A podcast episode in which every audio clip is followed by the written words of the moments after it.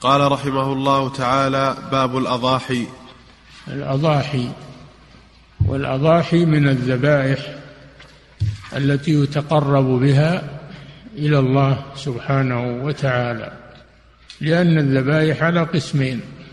قسم يذبح للحم فقط وقسم يذبح للتقرب إلى الله عز وجل وهو الأضاحي والهدي. والعقيقة هذه تذبح تعبدا لله عز وجل. والله جل وعلا يقول فصل لربك وانحر ويقول قل إن صلاتي ونسكي ومحياي ومماتي لله رب العالمين. دل على أن الذبح على وجه التقرب أنه عبادة ولا يجوز إلا لله. فمن ذبح لغير الله فقد أشرك. الشرك الأكبر كالذي يذبح للأصنام والأوثان والأنصاب أو يذبح للجن أو للشياطين أو للأموات والأضرحة يتقرب إليها كل هذا شرك أكبر في السنة لعن الله من ذبح لغير الله كما في حديث علي رضي الله عنه فالذبح لغير الله شرك شرك أكبر والذبح لله عبادة عظيمة ومنها الأضاحي والأضاحي ما يذبح في يوم العيد عيد الأضحى أو عيد النحر وما بعده من أيام التشريق تقربا إلى الله جل وعلا. وأصله الاقتداء بإبراهيم عليه الصلاة والسلام فإن الله أمره بذبح ابنه إسماعيل عليه السلام رأى رؤيا أن الله يأمره أن يذبح إسماعيل لأنه إسماعيل هو هو أكبر أولاده وجاءه على الكبر فأراد الله أن يمتحنه أراد الله أن يمتحن خليله. هل يطيع الله ويذبح ابنه إسماعيل طاعة لله مع أنه أتاه على الكبر وليس له غيره؟ أو أنه يقدم حب الولد يقدم حب الولد لأنه يحبه حبا شديدا. فإبراهيم عليه السلام قدم محبة الله على محبة الولد وعزم على التنفيذ بعد استشارة إسماعيل عليه السلام. قال يا أبت افعل ما تؤمر ستجدني إن شاء الله من الصابرين. فعند ذلك باشر إبراهيم عليه السلام هو وإسماعيل أسلما وتله للجبين ولم يبقى إلا أن ينفذ العملية منعه الله لأنه حصل المقصود وهو تقديم محبة الله على محبة الولد حصل المقصود فبقي الذبح لا فائدة فيه. لأن المقصود حصل ولهذا قال الله وناديناه أي يا إبراهيم قد صدقت الرؤيا. يعني ما حصل منك يكفي في تصديق الرؤيا. قد صدقت الرؤيا. وناديناه أي يا إبراهيم قد صدقت الرؤيا. نعم. إنا كذلك نجزي المحسنين. إن هذا لهو البلاء أي الامتحان العظيم. ما بعد هذا امتحان؟ ما بعد هذا امتحان. ومع هذا إبراهيم أطاع ربه وقدم محبة الله وطاعة الله على حب ابنه الوحيد الذي جاءه على الكبر. إن هذا لهو البلاء المبين. قال الله جل وعلا وفديناه أي فدينا إسماعيل بذبح عظيم. جاءه كبش من الجنة عظيم فذبحه فداء لإسماعيل عليه السلام. فصار سنة صارت الأضحية سنة في بنيه إلى أن تقوم الساعة. هذا هو أصل الأضحية الاقتداء بإبراهيم عليه الصلاة والسلام.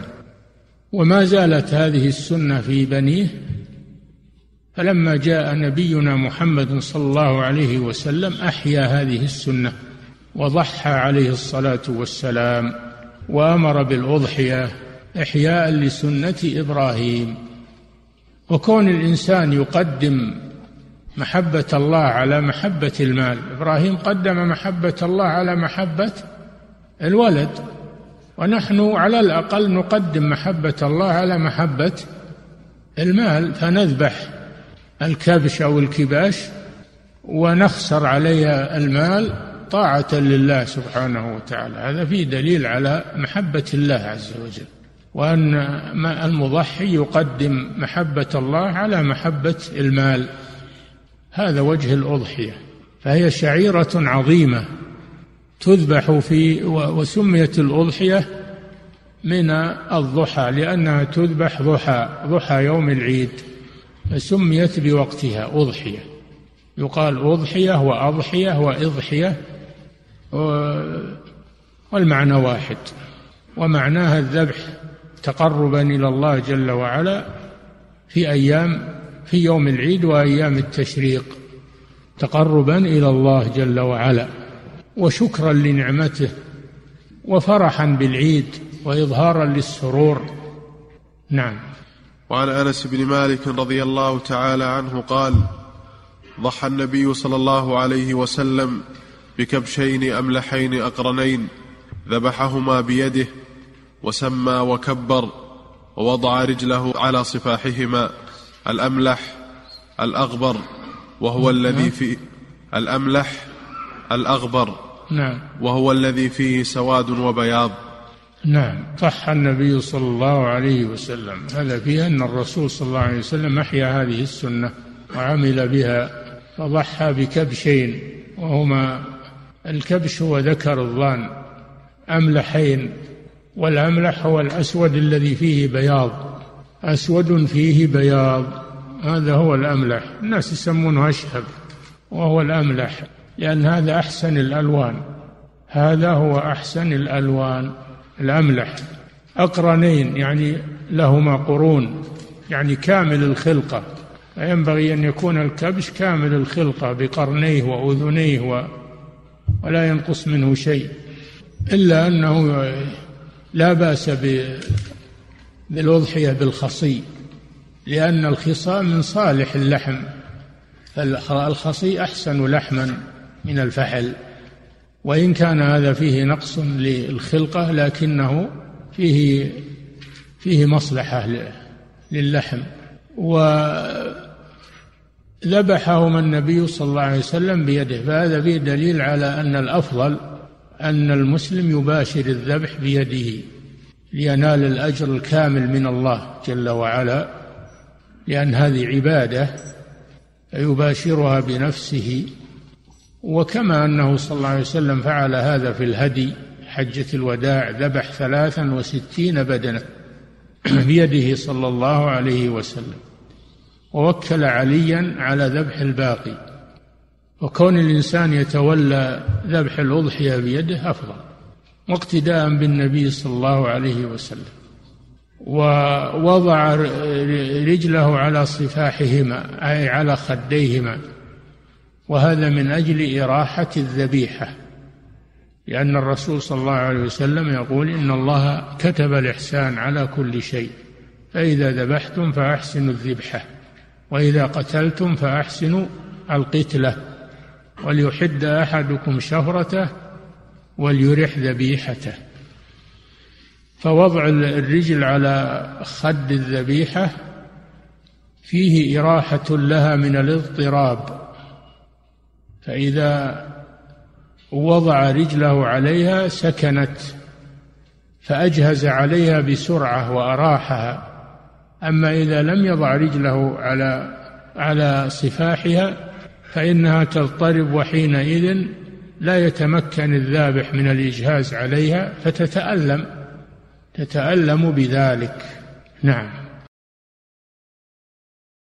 أحسن الله إليكم سماحة الوالد. يقول السائل إذا سافر الرجل وقت عيد الأضحى وترك زوجته تضحي وهي ستوكل شخصا آخر ليذبح لها فهل يشترط أن تمسك على شعرها أو أظافرها؟